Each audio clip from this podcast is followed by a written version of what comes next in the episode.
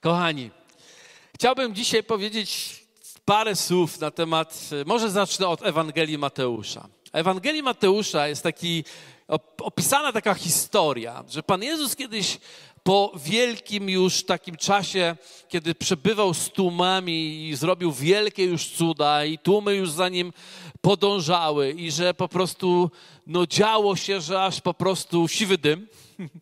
Cuda, znaki, rozmnożenie chleba, zmiana wody w wino.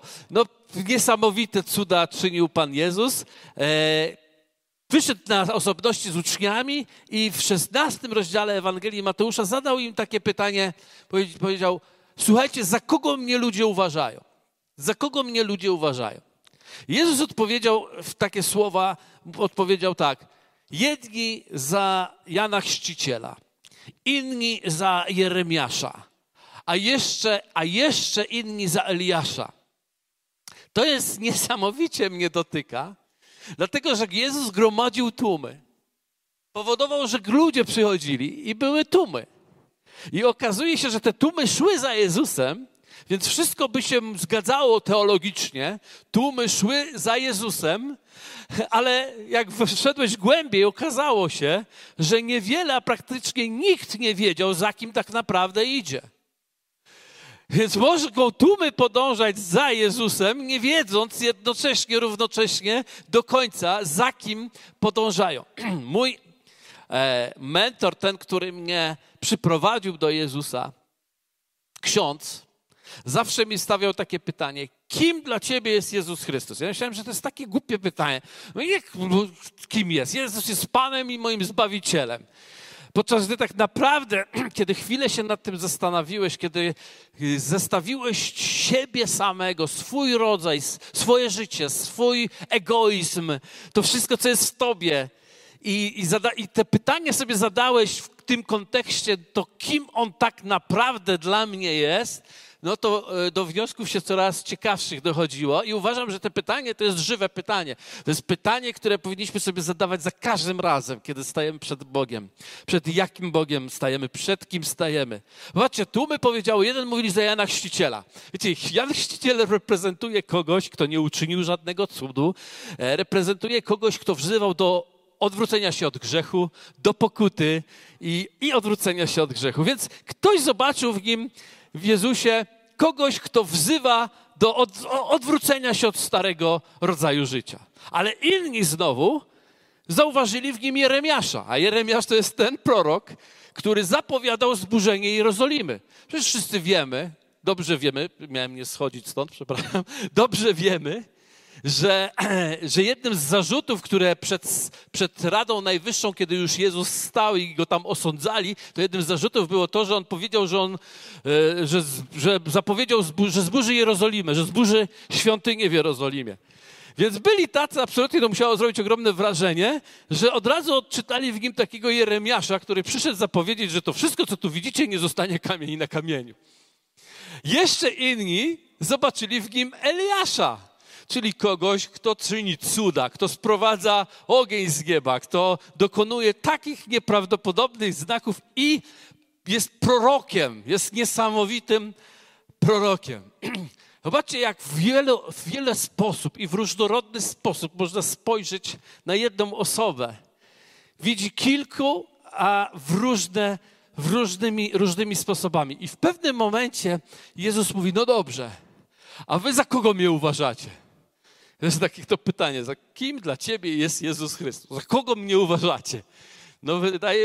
Wydawałoby się proste, infantylne wręcz pytanie dla wierzącego człowieka, do apostołów, za kogo mnie uważacie? Natomiast okazuje się, że właściwie apostołowie zamilkli i nagle jeden, ten właśnie wyrywny, ten najbardziej odważny, Piotr, tak, Szczepan, Szymon Piotr, przepraszam, co ja Szczepan mi wyskoczył. Szymon Piotr wychodzi i mówi, ty jesteś Mesjasz, Chrystus, Mesjasz, Syn Boga żywego. I nagle w tym momencie Jezus A wszedł jakby w rodzaj uwielbienia Boga. Wszedł jakby w rodzaj takiego dziękczynienia i powiedział i skierował w końcu do Szymona: mój błogosławiony jesteś, Szymonie, synu Jony, dlatego, że nie ciało i krew ci to objawiły, ale Ojciec, który jest w niebie. Okazało się, że jego objawienie, Piotra objawienie, było najbardziej pochodzącym z objawienia w duchu dokonanego przez Ojca, a nie z tej obserwacji, którą ludzie obserwowali. To było doświadczenie, przeżycie gdzieś wewnętrzne i on wyznał, że Jezus jest Mesjaszem, że jest Chrystusem, że jest zapowiadanym, ale nie wiem, czy zwróciliście uwagę, Syn Boga żywego. Jezus to nie jest tylko prorok, Jezus to nie jest tylko zapowiadający coś tam. Jezus nie jest tylko ten, który czyni znaki i cuda, ale Jezus jest Synem Boga. Synem Boga. Dlatego, że się rozpoczyna pewna era, pewien nowy czas, kiedy Bóg już nie powołuje jedynie swoich sług, jedynie swoich wiernych czy wyznawców, ale On powołuje do pięknej budowli, powołuje swoich synów. Syn. Oczywiście syn to nie płeć w Biblii. Synostwo to nie płeć. Synostwo to jest pewna pozycja. Pozycja, która daje nam pozycję wraz z Chrystusem jako współdziedzice tego, co Chrystus przyniósł z sobą. Dlatego Jezus powiedział takie słowa. I teraz zwróćmy uwagę na te słowa. Kiedy Piotr wyznał, że Jezus jest Mesjaszem, Jezus mówi tak: a ja ci powiadam, że ty jesteś Piotr.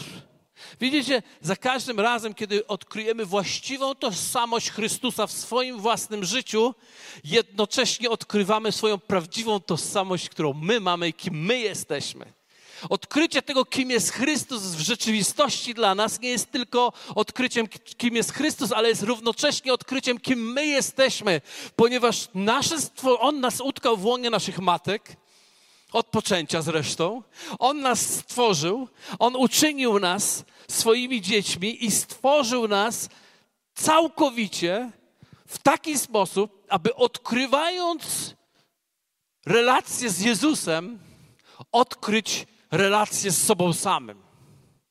I wtedy, kiedy odkrywamy Chrystusa, wtedy odkrywamy w rzeczywistości, kim my jesteśmy. I dlatego on mówi mu: ale ty jesteś Piotr, co oznacza blok skalny. Jesteś kamieniem żywym. Zresztą Piotr to bardzo wyraźnie mówi w swoim liście. Później mówi: wszyscy jesteśmy kamieniami żywymi zbudowanymi na fundamencie tej skały, którą jest w rozpoznanie, kim jest Chrystus dla mnie.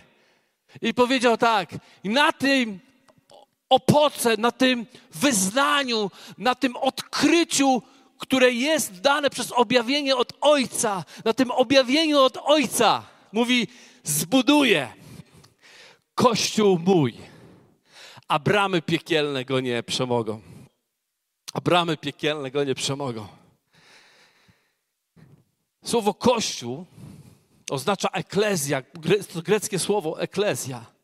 To oznacza zgromadzenie. To oznacza, że Bóg chce zbudować zgromadzenie. Piotr to właśnie nazwał w piękny sposób. On nazwał: wszyscy jesteśmy jak żywe kamienie budujące się w jedną świątynię Bożą. Dlatego jednym z takich obrazów Kościoła jest właśnie ta świątynia Salomona. Proroczym obrazem właśnie Kościoła, zapowiedzią Kościoła jest jakby też ten znak, czy ten obraz świątyni w Jerozolimie, tylko że nie te kamienie, które są z kamienia, tworzą ją, ale żywe kamienie, którym, wiecie, to, że jesteśmy kamieniami, nie oznacza stan naszego serca, oznacza stan naszej mocy i siły w Bogu. Jesteśmy skalnymi blokami, mając wyznanie właściwe w naszym życiu, jakim jest Jezus Chrystus, aby budować siebie w jedną świątynię. Słuchajcie, nie wiem, czy wiecie, ale Biblia mówi o tym, że na placu, gdzie budowano świątynię Salomona, nie było słychać żadnego narzędzia budowlanego.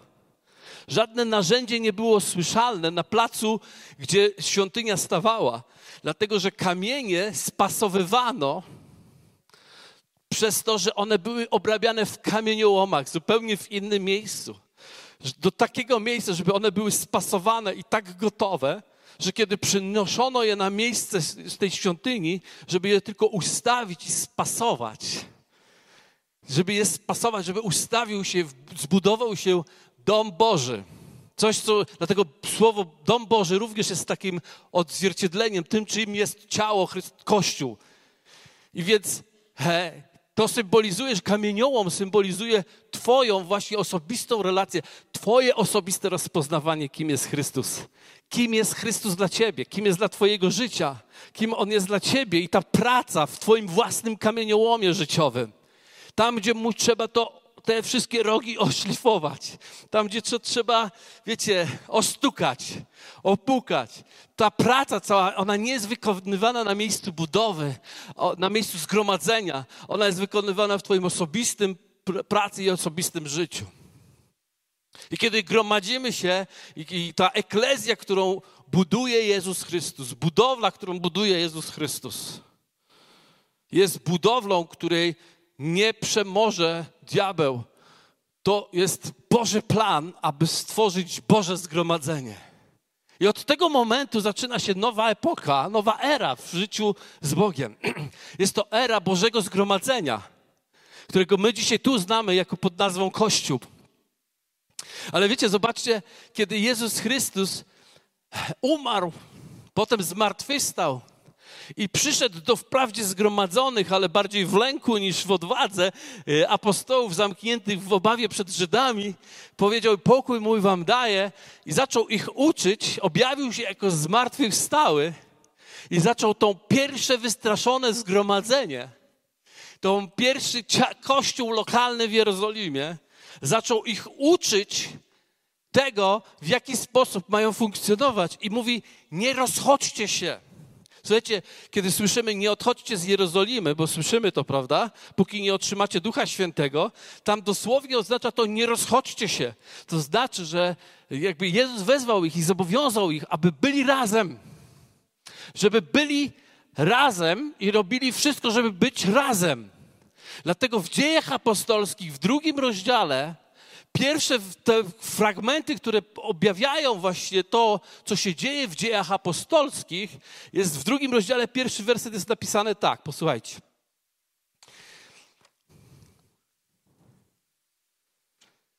A gdy nadszedł Dzień Zielonych Świąt, byli wszyscy razem na jednym miejscu.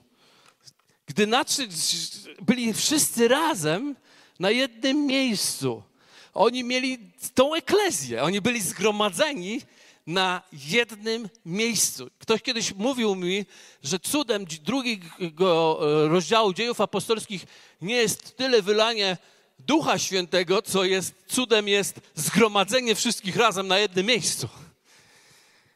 Coś w tym jest, ale właśnie na tym polega cud Kościoła, cud tej budowli, którą Bóg robi.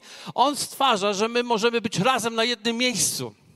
I chcę powiedzieć, wiem, że pomyślicie w tych czasach o tym, tak mówić to jest trochę nienormalne, ale dobrze, powiem to. To jest czas Kościoła. To jest czas zgromadzenia się ciała Chrystusa. To jest czas, abyśmy zrozumieli, czym jest Kościół i ciało Jezusa. Posłuchajcie, kiedy dalej idziemy w Dzieje Apostolskie, to właściwie przeczytajcie je dokładnie. Tam naprawdę wszystko się opiera na eklezji, na zgromadzeniu. Tam wszystko, co się dzieje, dokonuje się w zgromadzeniach, w spotkaniu się. Oczywiście, że z Bogiem, absolutnie z Bogiem, ale w zgromadzeniu między ludźmi, ze sobą, którzy kochają Boga, którzy odkryli, że Jezus Chrystus jest Mesjaszem, Synem Boga, i którzy odkryli, że nie tylko Jezus jest Synem Boga, ale my przez nowonarodzenie staliśmy się dziećmi Bożymi i rzeczywiście nimi jesteśmy. Więc w tym kontekście nagle Dzieje Apostolskie tak naprawdę to są dzieje ciała Kościoła. Kościoła początkowo, Kościoła lokalnego.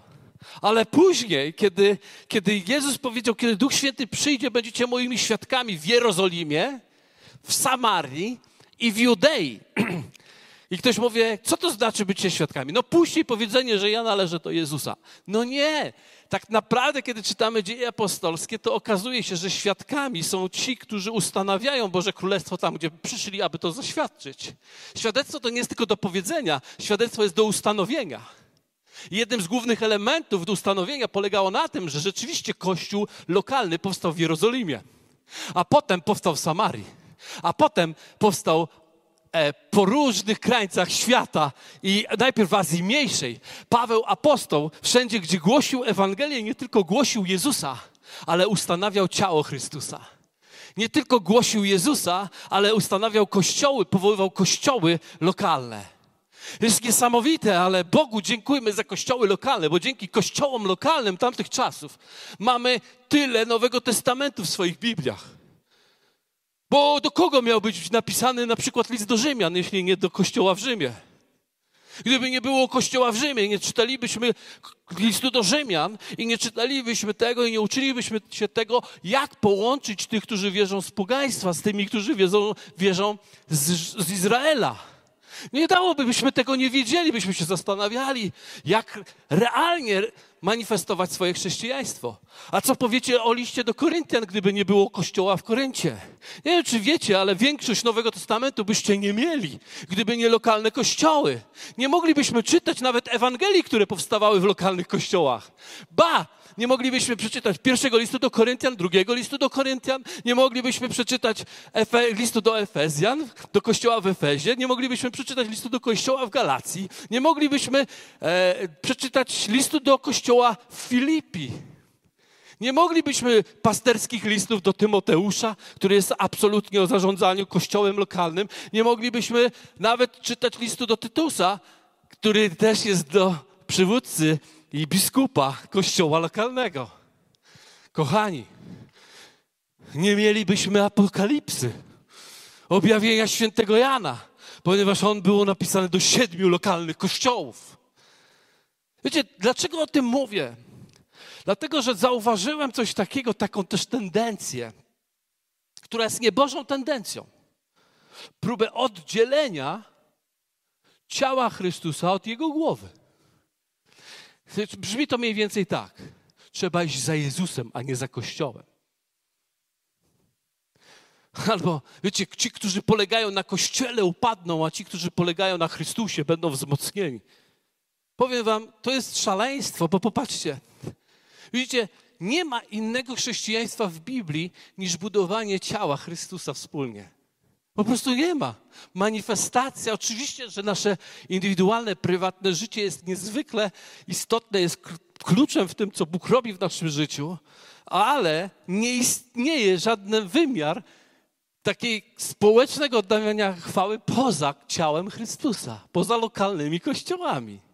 W Dziejach Apostolskich wyglądało to tak, popatrzcie, w 2 rozdziale, w wersecie 46 jest napisane: codziennie też jednomyślnie uczęszczali do świątyni, a łamiąc chleb po domach przyjmowali pokarm z weselem i w prostocie serca, chwaląc Boga i ciesząc się przychylnością całego ludu. Pan zaś codziennie pomnażał liczbę tych, którzy mieli być zbawieni. Wiecie, nie ma indywidualizmu w tym wszystkim. W tym jest zawsze budowanie siebie, aby móc pasować do innych. Wyobraźcie sobie ten obraz kamienia żywego, który jest ociosywany. Jeśli nie ma drugiego, który ma z nim się zetknąć, to do czego on ma być ociosany? Bez sensu i nie ma potrzeby. Wiecie, mam wrażenie czasami, że niektórzy wierzący myślą tak, zamiast dać się ociosać, to wolą dyskutować i mówić, nie potrzebuję do niczego pasować. I mówią, ja i Chrystus wystarczy. Chcę ci powiedzieć, nie wystarczysz. Nie wystarczysz ty i Chrystus. Potrzebujesz ciała Jezusa Chrystusa. Ludzi nowonarodzonych, którzy kochają Jezusa. Oczywiście, czy mają problemy, czy mają kanty swoje? Oczywiście, że je mają. Kamień o kamień się szlifuje. Rzeczy zawsze się będą działy. Nie ma szans, żeby coś spasować idealnie od razu. Tak jak małżeństwo. Idealnie dwie połówki pomarańczy pachnie pasują. To brzmi dobrze tylko w jakimś Antonym de Mello, ale w rzeczywistości, w życiu to nie brzmi dobrze. To tak nie jest. To nie jest spasowanie półpomarańczy z półpomarańczą, które chodziły po świecie i się zetknęły, i się spotkały, i się skleiły, ale to jest połączenie egzotyczne, jabłka z bananem. I masz sok egzotyczny bardzo często. Nie musisz ten sok nieraz pić przez całe swoje życie, ale przez to dojrzewasz i to jest niesamowite. Ciało Chrystusa jest takim miejscem, w którym ociosujesz rzeczy. Potrzebujesz nawet tych kantów. Poczuć je czasem gdzieś tam. I one nie dają nam powodu, żeby stanąć przeciwko Kościołowi niby za Chrystusem. One wręcz nas wzywają do tego, żeby pracować i iść dalej i głębiej. I budować ciało Chrystusa wraz z Chrystusem, bo On powiedział, zbuduję Kościół mój, a bramy go piekielnego nie przemogą. I czytając cały właściwie Nowy Testament, mogę powiedzieć jedno. Nie ma jakiegoś tajemniczego, niewidocznego Kościoła w powietrzu i ty jesteś jego częścią tylko dlatego, że przyjąłeś Jezusa jako Pana i Zbawiciela. Kościół zawsze manifestuje się przez najbliższych. Zaczyna się to od twojej rodziny, od tych, z kim mieszkasz, w jaki sposób spasowujesz te kanty ze swoją rodziną nowonarodzoną, ale też z inną rodziną, ale też z innymi braćmi, też w lokalnym mieście, w jednym miejscu. Dzisiaj wszyscy, którzy mają konto na Facebooku, myślą sobie, aha, to jest moja platforma, to jest mój kościół, ja tam będę manifestował swój kościół. No nie ma czegoś takiego. Kościół to jest coś realnego, to jest spotkanie. Dlatego też chcę wam powiedzieć, to jest eklezja, czyli zgromadzenie świętych. Chcę wam powiedzieć, że ten czas, jak teraz pandemiczny, jest demoniczny. To nie jest tylko pandemiczny, to jest demoniczny czas. Dlatego, że diabeł próbuje zrealizować swój plan, żeby oddzielić nas od siebie. Nawet jak już się zgromadzimy, to mamy siedzieć daleko, mamy siebie nie widzieć. Przepraszam bardzo, ja rozumiem, że to są środki bezpieczeństwa, je przestrzegamy, ale chcę wam powiedzieć, że to jest demoniczne. Tego Bóg nie zaplanował dla nas. Bóg zaplanował dla nas bliskość, czułość, dobroć, bycie dla siebie, gościnność. Dzisiaj nam mówią nie gościnność. Jak nie? Gościnność. Ciało Chrystusa w normalny sposób powinno nie mieć masek na twarzach. Mówię o normalnej sytuacji, więc ewidentnie pandemia jest taką demonicznym momentem, kiedy Kościół nie może się spotykać, ale z drugiej strony, właśnie w takich momentach Bóg dokonuje największej roboty, bo wróg zawsze myśli, że coś wymyślił, a zawsze przegra. Każdy jego ruch to jest tylko pognębienie tego, do czego on zmierza, ponieważ Chrystus zwyciężył i On zwycięży i teraz. Wiecie, ja przeczytałem tą książkę do końca. Diabeł przegrywa. Absolutnie przegrywa. Dlatego musimy o tym pamiętać i wiedzieć. Dlatego, wiecie, dzisiaj ktoś powie, no Kościół dostanie po garach. Nie Kościół dostanie po garach. Kościół nie dostaje przez pandemię po garach. Tak jak Jezus przez pandemię nie dostaje po garach. To, co dostaje po garach, to nasza religijność, nasza samolubność, nasza chciwość, nasze lenistwo, nasza wygoda, to dostaje w ciry i może niektórzy nie dźwigną tego, bo ta konfrontacja jest dla nich bardzo mocna. Ale chcę wam powiedzieć, w większości przypadków zwyciężymy, bo jaki Chrystus, tacy i my na tym świecie. Wygramy to. Kościół wygrywa i jesteśmy w dobrym miejscu. To jest trochę tak, jak w 2007 roku, wiecie, mieliśmy duże zgromadzenie i ja się tak cieszyłem, że Pan Bóg tyle ludzi do kościoła przyprowadził. Ja mówię, super, fajnie. I Pan Bóg mówi do mnie nagle, słyszę, jak mówi do mnie, co? Kościół ci urósł. A ja mówię, no urósł, halleluja, yes. A on mówi do mnie, nie urósł, tylko przytył. Wiecie, mnie to tak trzepnęło. Mówię, jak? Nie urósł, tylko przytył, ponieważ to nie chodzi o to, jaka ilość potrafi się zgromadzić w jakimś miejscu. Ale jak taka sytuacja jak dzisiaj może skonfrontować naszą pozycję w nim i odkryć, kim naprawdę, bo znowu wracam do tego pierwszego pytania, kim tak naprawdę dla ciebie jest Jezus Chrystus? Jesteście ze mną? Dlatego tak ważne jest to, żebyśmy rozumieli, że Bóg użyje nawet takich trudnych momentów do tego, żeby wyprowadzić, żeby zamanifestować swoje ciało, bo ciało Chrystusa jest po to, żeby właśnie zamanifestowało Jego chwałę. Zobaczcie, jeszcze przeczytam wam list do Efezjan. Można by było bardzo dużo czytać. W liście do Rzymian jest powiedziane, my jesteśmy członkami, a On jest głową tego ciała. A to ciało jest Chrystusem, Chrystusowe. Więc Kościół jest ciałem Chrystusa. Więc jak można powiedzieć, ja za Jezusem, ale przeciw Kościołowi? Ja polegam na Jezusie, nie polegam na Kościele. Oczywiście nie polegaj na egoizmie, nie polegaj na ludziach, nie polegaj ale polegaj na tym, co Bóg dla nas przygotował.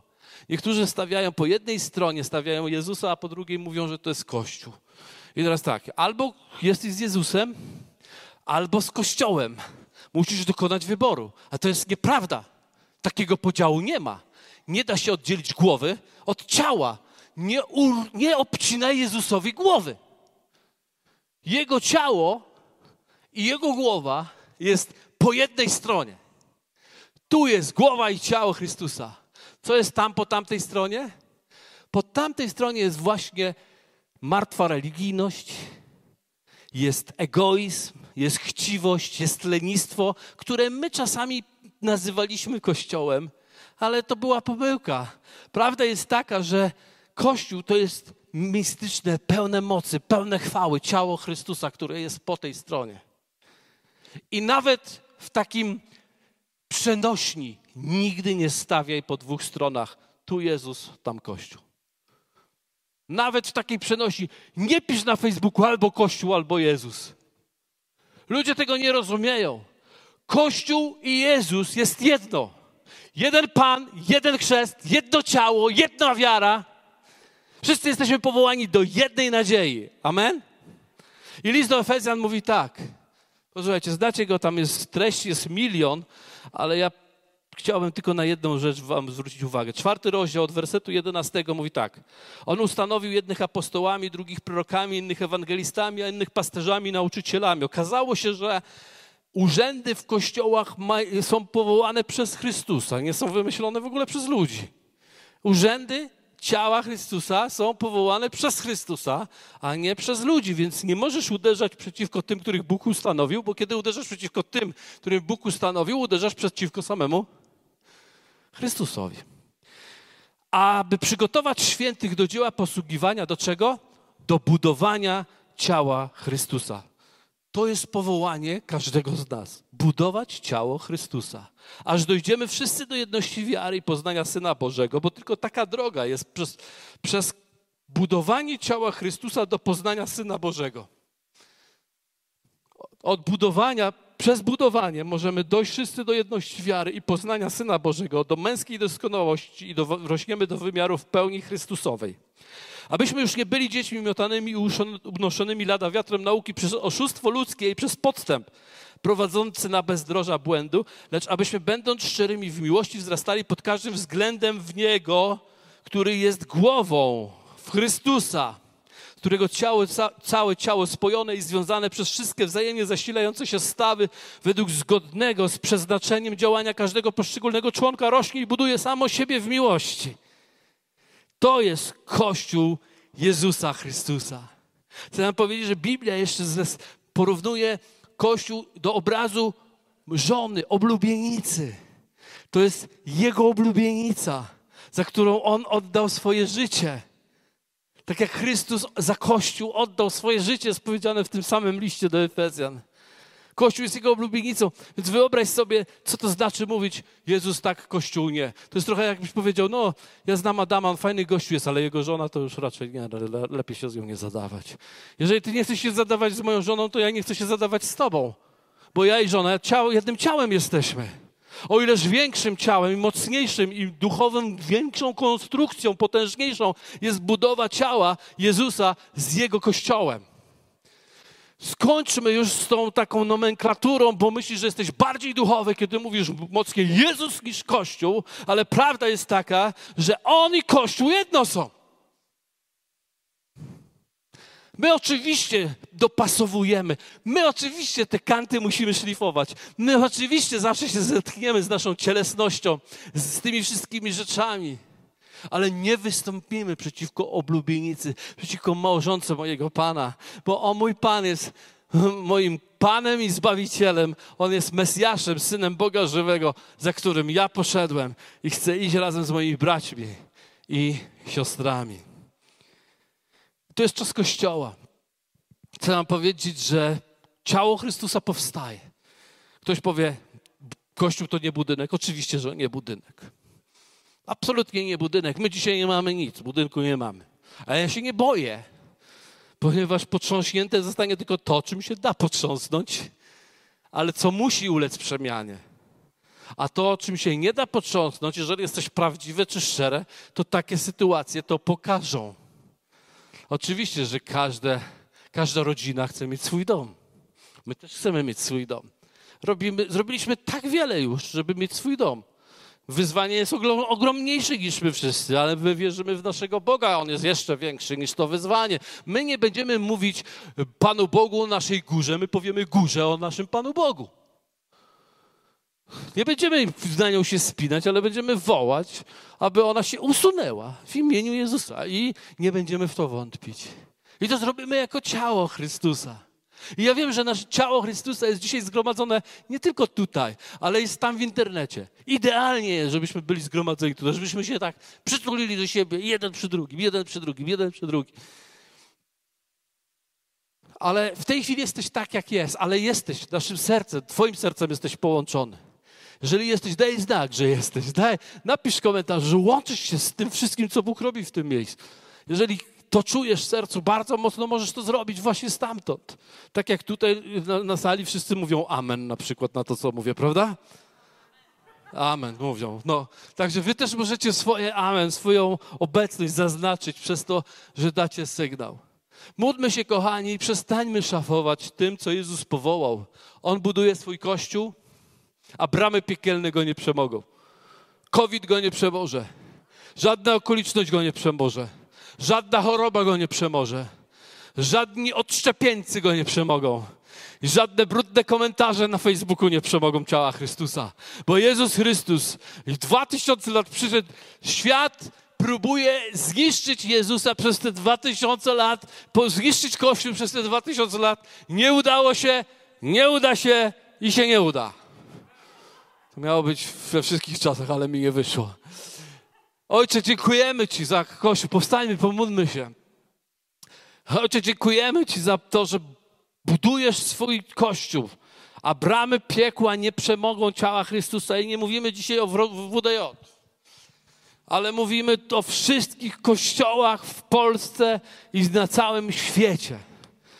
Żadna sytuacja, żadna okoliczność, żadna słabość ludzka nie jest w stanie zniszczyć Kościoła, który Ty budujesz. Powiedziałeś, że bramy piekielne tego, co Ty budujesz, nie zniszczą, nie przemogą. Więc Panie, jeżeli cokolwiek ulega zniszczeniu, to znaczy, że to nie Ty budowałeś, idź dalej, halleluja, dokonuj swojego dzieła. Ale tam, Panie, dzisiaj proszę Cię o naszą świadomość i naszą miłość do Twojej oblubienicy, do Kościoła Jezusa Chrystusa, miłość do ludzi, którzy w nich służą, miłość do ludzi, którzy oddają życie, aby ich kościoły, lokalne kościoły mogły działać. Wszystkich w służbie, którzy są na pierwszej linii frontu, wszystkich pastorów, liderów, usługujących, błogosławię teraz w imieniu Jezusa. I Panie, proszę Cię, abyś chronił ich rodziny, ich domy, błogosławił wszystkim, którzy walczą, budują ciało, każdą osobę, każdego członka, niezależnie co robi. Jeden jest uchem, drugi jest nosem, jeden jest ręką, drugi jest nogą. Wszyscy siebie potrzebujemy, potrzebujemy się spasować, potrzebujemy być jednym ciałem w Chrystusie. Nie może ręka powiedzieć nodze, nie potrzebuję Cię, a ucho po wonieniu. Panie, my siebie potrzebujemy nawzajem. Niezależnie od miejsca, niezależnie od powołania. Dzisiaj mamy ciało, w którym są oddani, poświęceni do końca. Ale mamy też ciało, w których są i letni wierzący. Boże, otrzeźwij nas w tych okolicznościach przyrody. Otrzeźwij nas z tej sytuacji, w której jesteśmy. Otrzeźwij ciało Chrystusa, niech ono powstanie. Niech powstanie Boży Olbrzym, którego, Boże, Ty na podstawie pójścia za Tobą, posłuszeństwa, poddania się Jezusowi Chrystusowi, Jego woli budujesz. Przyjdź, Duchu Święty, w Twojej mocy. Przyjdź w swojej chwale do całego Kościoła. Szczególnie polski Kościół Ci dzisiaj oddaje. Wszystkich pastorów, którzy gdzieś tam mają różne myśli, różne sytuacje. Nie daj im się, Panie, poddać. Wzmocnij ich tam, gdzie są. Wzmocnij ich wszystkich, Panie. Wzmocnij liderów. Niech się nie boją. Niech się nie boją. Panie, pokaż, że ten czas, który jest, tak naprawdę jest to przygotowaniem do wielkiego żniwa. Do żniwa, do wielkiego przebudzenia, powstania w Polsce, przebudzenia, szczególnie ludzi wiary. Powstania w jedności, w mocy, chwale i dokonania Twojego dzieła. Przyjdź, Duchu Święty, w Twojej mocy. Tam, gdzie jest każdy z nas, do każdej osoby. Halleluja, oddajemy Ci chwałę, oddajemy Ci cześć, oddajemy Ci uwielbienie i dziękujemy Ci, Panie, że jesteśmy częścią Kościoła, że jesteśmy częścią najlepszego, najwspanialszego Bożego wynalazku, jakim jest Kościół Jezusa Chrystusa. Za to Ci, Panie, dziękujemy. Amen. Dzięki za odsłuchanie podcastu Kościoła Wrocław dla Jezusa. Przesłanie było dobre, prawda? Gwarantujemy, że to nie tylko teoria. Teraz Twój ruch, by zastosować je w swoim życiu. Jeśli chcesz dowiedzieć się o nas więcej, odwiedź stronę wdj.pl. Do usłyszenia!